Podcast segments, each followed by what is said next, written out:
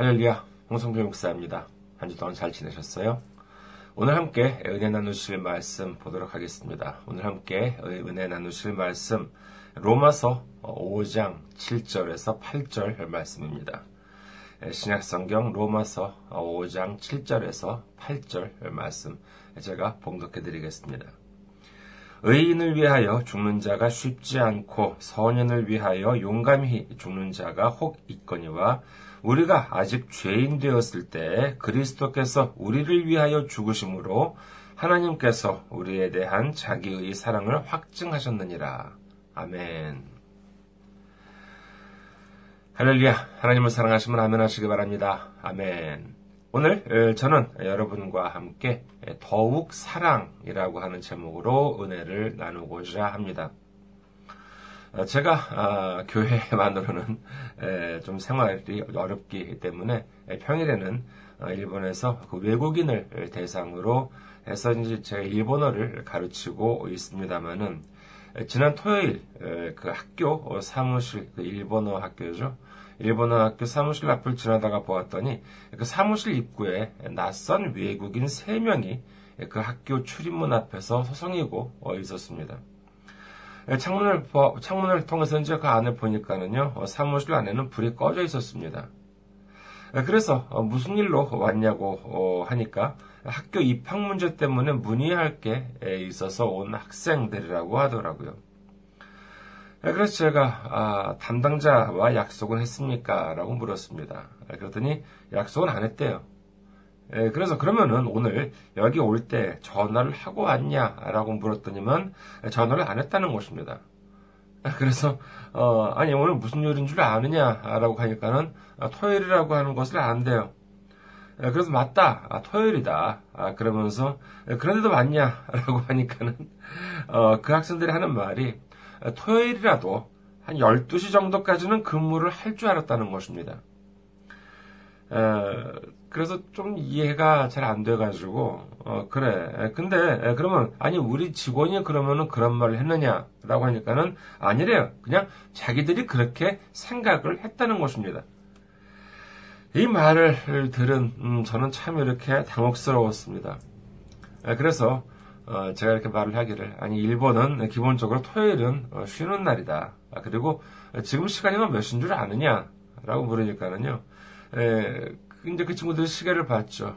근데 그 친구들 자기들은 한 12시 정도까지 오면은 직원이 있을 줄 알았다. 그럼 12시 이전이어야 되는데 그때는 이미 시간이 1시도 넘어서요. 오후 2시가 다 될 시간이었습니다. 그리고 나중에 이건 알았던 것인데 지난 토요일 2월 11일은요. 일본의 또 공휴일입니다. 그래서 지금 그럼 어디서 오는 길이냐라고 물었더니만은 아시카가시에서 왔다는 것이에요. 아시카가시라고 하면은요, 군마현도 아니고 그 군마현하고 붙어 있는 이웃 그 토치기 현이라고 하는 현입니다. 그래서 여기까지 얼마나 걸렸느냐라고 하니까는요, 한 1시간 반 정도 걸렸다는 것이에요. 나중에 제가 검색을 한번 해봤습니다. 검색을 한번 해봤더니, 토치기현에서 군마, 제가 다니는 이제 그 일본어 학교가 있는 곳까지 거리를 보니까는 자동차를 타면은 1시간이 조금 안 걸려요. 인터넷으로 제가 보니까는. 그런데 전철을 타고 오니까는 한 1시간 3, 40분 정도 걸리는 것 같더라고요. 물론, 친구가 다니는 이제 학교가 아시카가시 이제 어디에 있느냐도 이제 문제겠지만은, 아무튼 이제 그 정도의 시간, 결코 짧은 시간은 아니죠. 자, 지금까지 이 3명의 외국인 학생들이 한 말을 정리해보면 다음과 같습니다. 그들은 자신들이 꼭 알고 싶어 하는 것이 있어서, 알고 싶은 것이 있어서 군마에 있는 학교까지 왔는데, 토요일이라도 1~2시 정도까지 가면은 사람이 있겠지. 그 사람들은 자기들은 12시라고 했지만, 실제로 도착한 곳은 1시도 넘어서 2시 정도까지였으니까요. 그래서 그 학생들은 토요일이라도 1~2시 정도까지 가면은 사람들이 있겠지 하고 자기들 마음대로 생각을 하고, 그리고 1시간 이상 걸리는 거리를 전철을 탔는지 아니면 운전을 하고 왔는지 모르지만은요, 시간과 돈을 들여서 왔다는 거예요. 한 명이라면은 뭐 그래 잠깐 착각할 수도 있겠다라고 하는 그런 생각도 들겠지만은 멀쩡한 세 명이 그랬다는 것입니다. 전화 한 통 걸어보면은 알 수 있는 일을 이 세 명 모두가 아무도 그런 생각을 하지 못했다는 것입니다. 얼마나 안타까운 일입니까? 솔직히 안타깝기보다는요, 이해하기가 좀 어려웠습니다. 그래서 어느 나라에서 온 학생이냐라고 물었더니만은 어디에서 왔다라고 하더라고요. 근데 그 나라는요, 그 일본이나 한국과 비교하면은 경제적으로 대단히 낙후된 그와 같은 나라라고 할 수 있겠습니다. 물론 그 나라에도 훌륭한 사람들은 많이 있겠지요.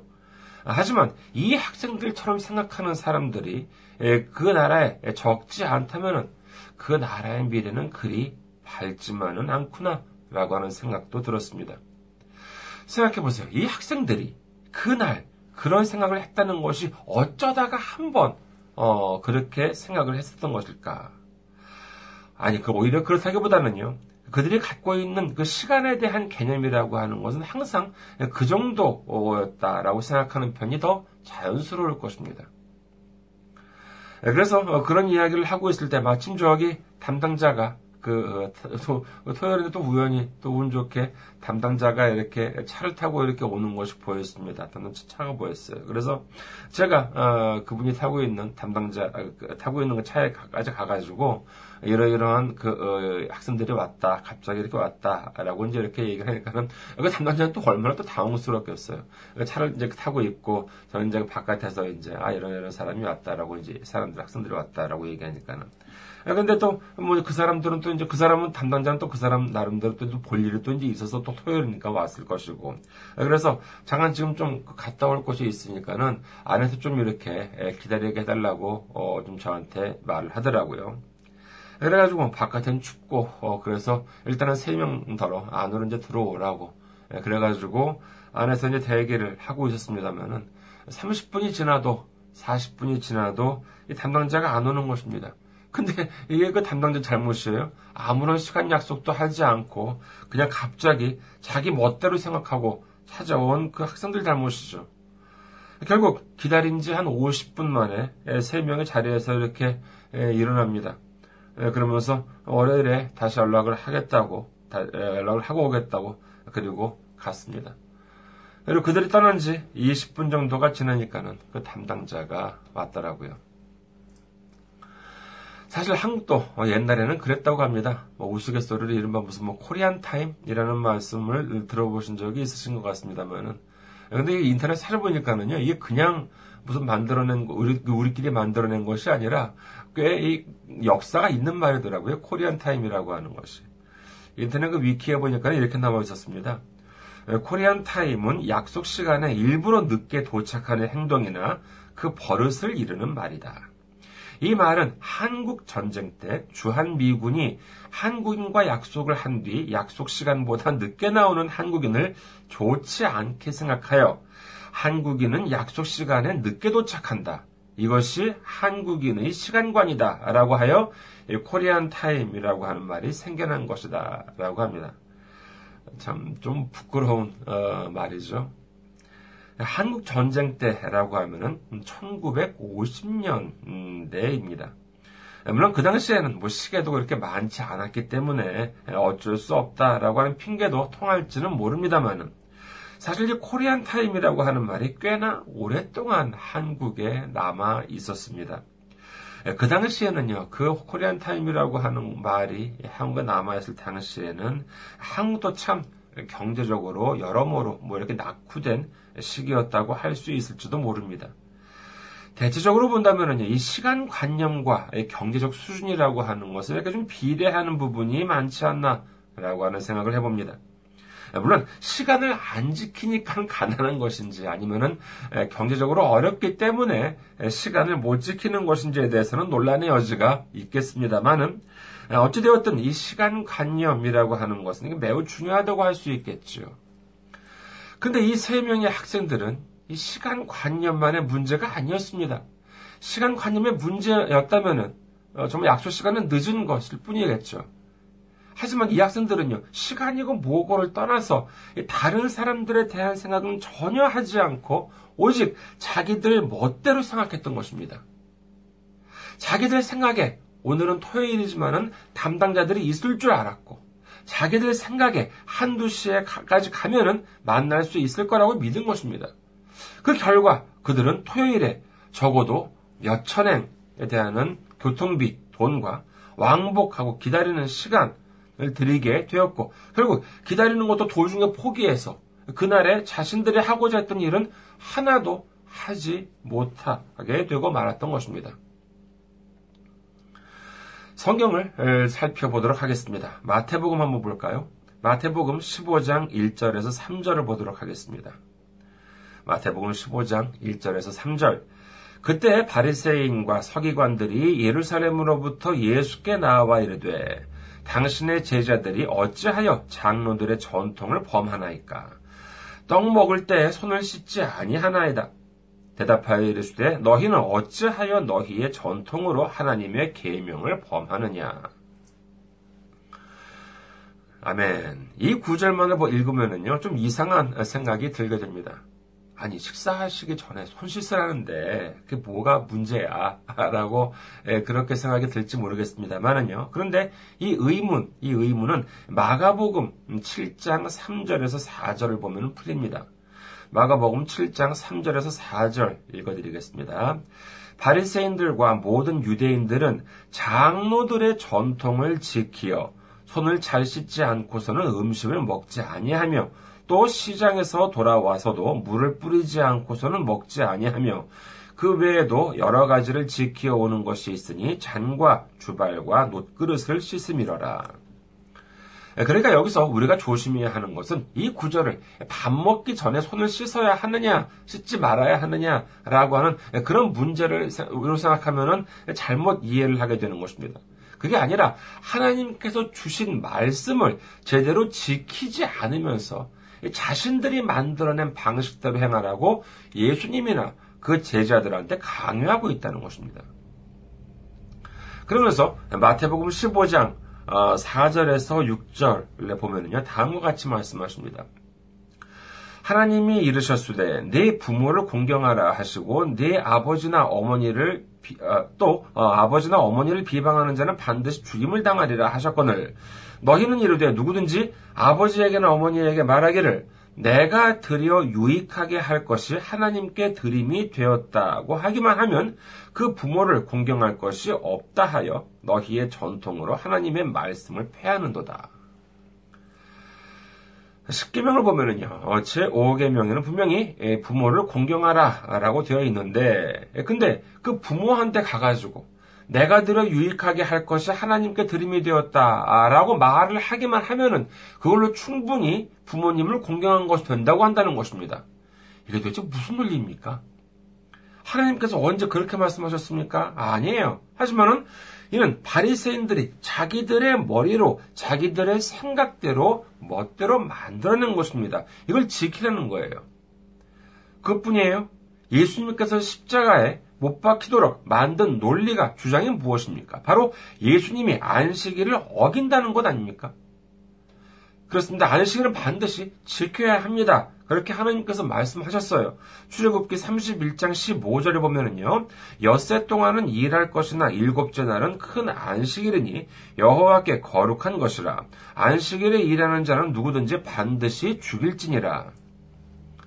그런데 이 안식일의 의미를 제대로 알지 못했던 바리새인들은 예수님께서 안식일에 병자를 치료하시는 것을 두고도 이 정말 그 하나님의 말씀을 어긴다라고 해가지고 비난의 대상으로, 비난의 빌미로 삼았던 것입니다.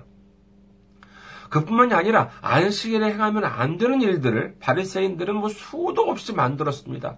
아주 세부적으로 이것을 하면 안 된다, 저것을 하면 안 된다 해가지고 대단히 까다롭게 만들어 놓았던 것입니다.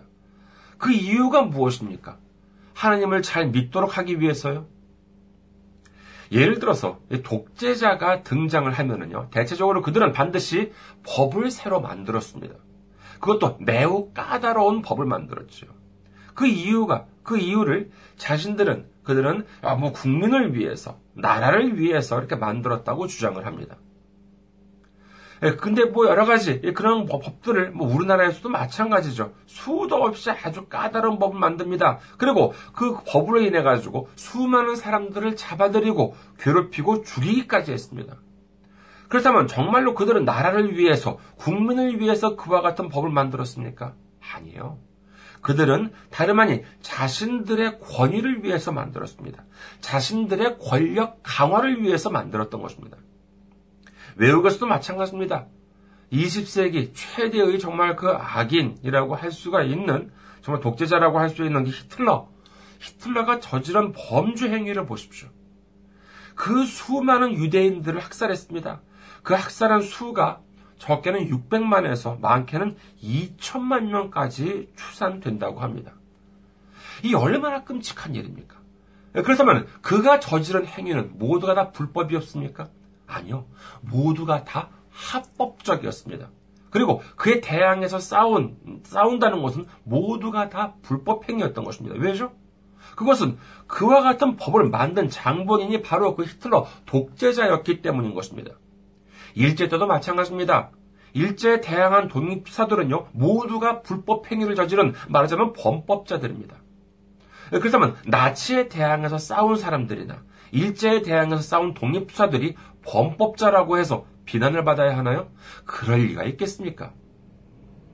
하지만 이와 같이 동서고금을 막론하고 권력을 잡은 독재자나 잡은 세력들은요, 자신들의 권력을 강화하기 위해서 있지도 않은 논리와 주장으로 그럴듯한 말들을 총동원해서 법을 만들고 규칙을 만들고 이를 따르라고, 이에 복종하라고 합니다. 바리새인들이 그와 같은 전통을 만든 것은 하나님을 잘 믿기 위해서가 아닌 자신들의 권력 강화를 위해서 이것저것 붙여서 만들어 놓았던 것이고, 이런 것들을 하물며 예수님한테까지도 이를 따르도록 강요한 것이니 이게 얼마나 어이없는 노릇이겠습니까? 오늘날 교회에도 보면은요, 여러 가지 규칙들이 있습니다. 이것을 해라, 저것을 해라, 이것을 하지 말아라, 저것을 하면 안 된다. 물론 그와 같은 규칙들이 모두 필요 없다는 것은 아닙니다. 하지만 그것들이 모두가 정말로 하나님 말씀에, 성경에 부합된 것인지를 분간해 보아야 한다는 것입니다. 과거 바리새인들이나 독재자들은 자신들의 권위와 권력을 위해서 만들어 놓았다, 그러한 법들을 만들어 놓았다라고 한다면요, 그렇다면 진정한 하나님의 법, 하나님께서는 우리에게 법을 주시지 않았습니까? 아닙니다. 율법을 주셨습니다. 이런 건 어떨까요? 이것도 역시 그러면은 하나님이 우리에게 주신 법도 하나님의 권력과 권위를 위해서 만들었습니까? 아닙니다. 하나님의 법은 그 여러 다른 독재자들처럼 우리를 짓밟고 우리를 억누르고 우리를 괴롭히면서 자신들의 배를 불리기 위한 것이 아니라 우리의 영혼을 위해서 우리에게 주시는 사랑의 말씀이라고 하는 사실을 우리는 알아야 합니다. 생각해 보십시오. 법을 지켜라 라고 하면은 무슨 좀 골치 아프고 힘든 것처럼 들릴지는 모르겠습니다만, 예를 들어서 신호를 지키라 라고 하는 것이 무슨 권위나 권력을 위한 것입니까? 빨간 신호는 건너지 말아라. 파란 신호라도 깜빡거릴 때는 건너지 말아라. 전철을 기다릴 때는 좀 뒤로 와서 서 있어라. 운전을 할 때는 차간 거리를 넓혀라. 길가에 쓰레기를 버리지 말아라. 이것이 무슨 권위나 권력입니까? 바로 이런 것처럼 하나님께서 우리에게 주신 법도 이 우리를 사랑하시는 말씀, 마음에서 주신 것이라는 사실을 우리가 알아야 한다는 것입니다. 이것을 알아야 우리가 하나님의 마음을 알 수 있는 것입니다. 이것을 알아야 우리가 하나님을 제대로 섬길 수 있는 것입니다. 내가 아무리 내 생각으로 정말 노력을 해서 열심히 믿음 생활을 했다고 했는데, 그랬는데 나중에 내 성적표를 받아보니까는 점수가 완전히 바닥이에요. 그럼 얼마나 억울하겠습니까? 이는 바로 내 생각만 중요시하고 하나님 생각을 소홀히 했기 때문에 그렇습니다. 그렇다면 하나님께서 진정으로 우리에게 바라는 삶이 무엇일까요? 그것은 바로 이른바 십자가 계명이라고 하는 말씀이죠. 마태복음 22장 37절에서 40절 말씀 보면은요, 예수께서 이르시되 내 마음을 다하고 목숨을 다하고 뜻을 다하여 주 너의 하나님을 사랑하라 하셨으니 이것이 크고 첫째 되는 계명이요 둘째도 그와 같으니 내 이웃을 내 자신같이 사랑하라 하셨으니 이 두 계명이 온 율법과 선지자의 강령이니라. 아멘. 이는 우리에게 대단히 친숙한 그런 말씀이기도 합니다만 반면에 대단히 어려운 말씀이라고도 할 수 있습니다. 내 이웃을 내 자신같이 사랑하라. 그래요. 이건 좀 알 것 같습니다. 그런데 내 마음을 다하고 목숨을 다하고 뜻을 다하여 주 너의 하나님을 사랑하라. 이건 정말 어떻게 해야지만 할 수 있을까요? 정말 목숨을 걸고 지금 당장 정말 순교라도 할 작정을 하고 이를 악물고 정말 하나님을 사랑하라 그러는 것일까요? 그것이 바로 하나님께서 우리에게 바라시는 것일까? 물론 과거에 보면은요, 주님을 믿는다는 것이 정말 목숨을 걸 만한 일이었던 적도 있습니다. 옛날만이 아니라, 지금 북한 같은 곳에서도 보면은요, 한 번 예배를 드리기 위해서도, 정말 성경책을 갖고 있는 것만으로도 목숨을 걸어야 한다고 하는 것이죠. 그렇다면 이처럼, 지금 우리나라나, 일본이나, 정말 우리처럼 이렇게 마음껏 예배를 드리고, 성경책은 여기저기 있고, 이렇게 인터넷으로도 우리 함께 모여서 주님의 말씀으로 은혜를 나눌 수 있는 이와 같은 좀 우리한테 있어서는 하나님을 제대로 사랑을 할 수 없는 것일까요? 아닙니다. 우리는요, 하나님을 사랑할 수가 있습니다. 아무래도 그 사랑이라고 하면은요, 이렇게 가장 알기 쉬운 것이 남녀 간의 사랑이 아닐까 합니다. 성경은 예수님을 신랑으로 그리고 우리를 신부로 묘사하고 있는 부분이 많이 있습니다. 누가복음 5장 33절에서 35절을 보면은요, 그들이 예수께 말하되 요한의 제자는 자주 금식하며 기도하고 바리새인의 제자들도 또한 그리하되 당신의 제자들은 먹고 마시나이다. 예수께서 그들에게 이르시되 혼인집 손님들이 신랑과 함께 있을 때에 너희가 그 손님으로 금식하게 할 수 있느냐? 그러나 그 날에 이르러 그들이 신랑을 빼앗기리니 그날에는 금식할 것이니라. 고린도후서 11장 2절 초중반부를 보면은요, 내가 하나님의 열심으로 너희를 위하여 열심을 내노니 내가 너희를 정결한 처녀로 한 남편인 그리스도께 드리려고 중매함이로다. 우리가 예수님을 만나고 그 다음에 마지막 날 구원의 날에 예수님 품에 안기는 것이 그야말로 혼인잔치라고 할 수 있는 것입니다. 그렇다면 우리는 어떻게 하나님을 섬기고 우리 예수님을 섬겨야 하는 것일까요? 그것은 바로 내가 진정으로 사랑하는 사람을 어떻게 하고 있는가라고 하는 생각을 해보면요, 답이 나오게 됩니다. 내가 진정으로 사랑하는 사람, 어느 정도로 사랑하냐라고 하면요, 내가 결혼 상대자로 생각하는 사람이 있습니다. 그럴 때 내가 그 사람을 사랑하는 것처럼 예수님을 사랑한다면 이는 분명 틀림이 없을 것입니다. 생각해 보십시오. 내가 진정으로 사랑하는 사람이 있는데 그렇다면 그 사람을 일주일에 한 번만 생각해요? 일주일에 한 번만 생각하고 나머지 6일은 완전히 잊어버리고 살아요?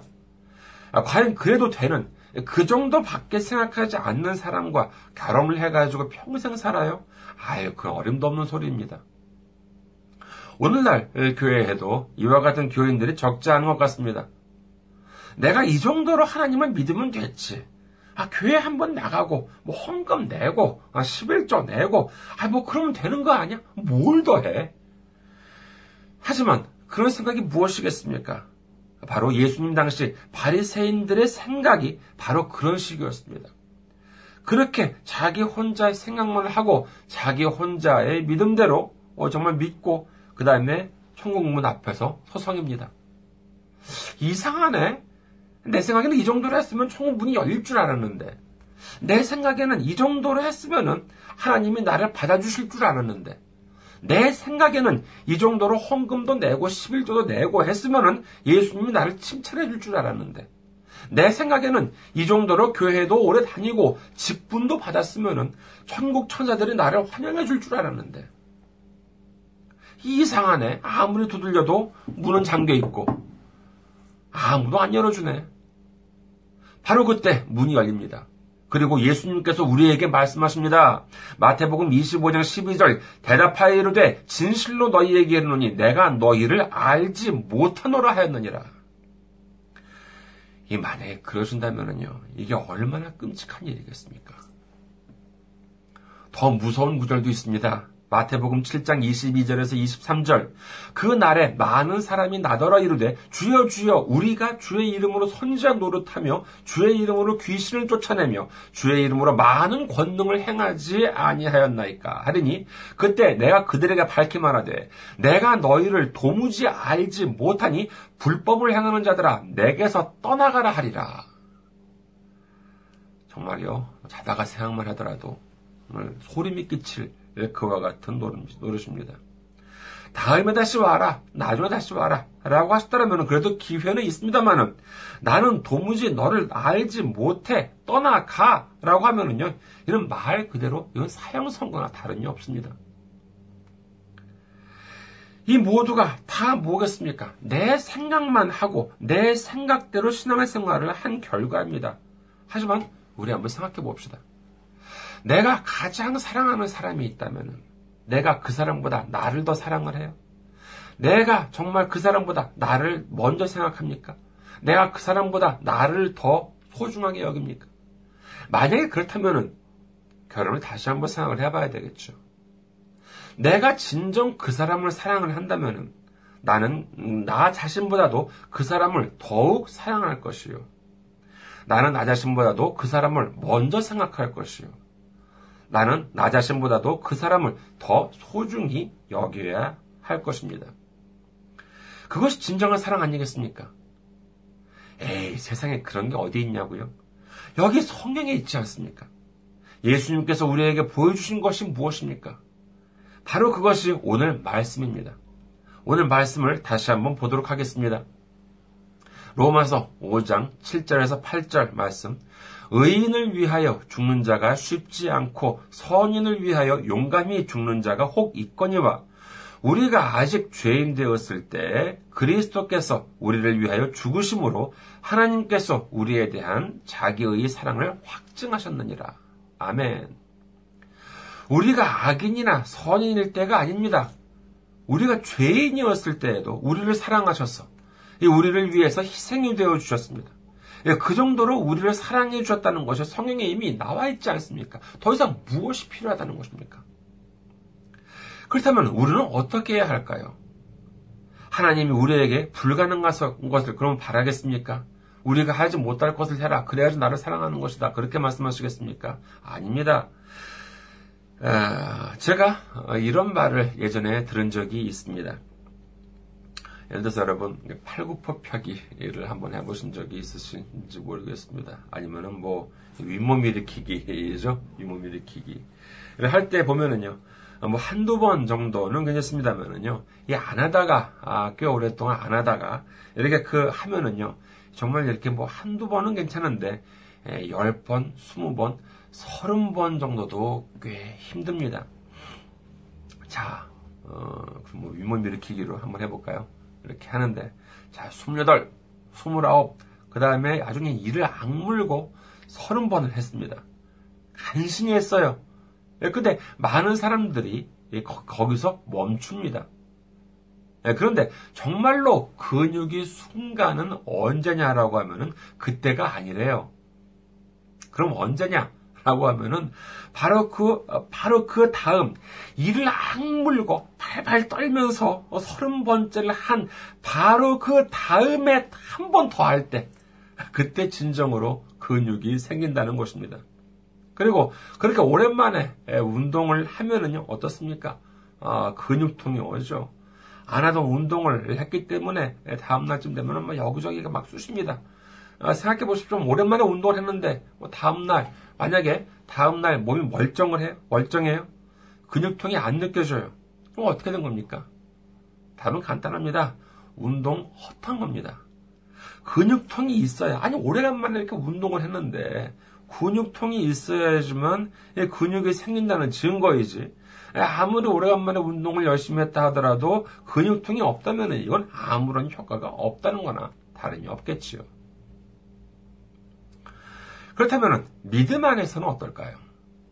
여러분께서도 지금까지 믿음 생활을 잘 해오셨으리라 생각됩니다만은, 근데 조금 더 지금까지 해봤던 믿음 생활보다도 조금만 더 우리 주님을 사랑해 봅시다. 그게 생각보다 그렇게 어려운 것이 아닙니다. 내가 만약에 일주일에 한 번만, 지금까지 일주일에 한 번만 예수님을 생각했다면 이제부터는 2번, 그리고 3번, 4번, 그리고 매일 매 순간 예수님을 생각하게 되는 것. 내가 만약 일주일에 한 번만 성경 말씀을 묵상했다고 하면은 이제부터는 2번, 3번, 그리고 항상 정말 성경 말씀을 묵상하게 되는 것. 이런 것이 중요하다고 할 수 있겠습니다.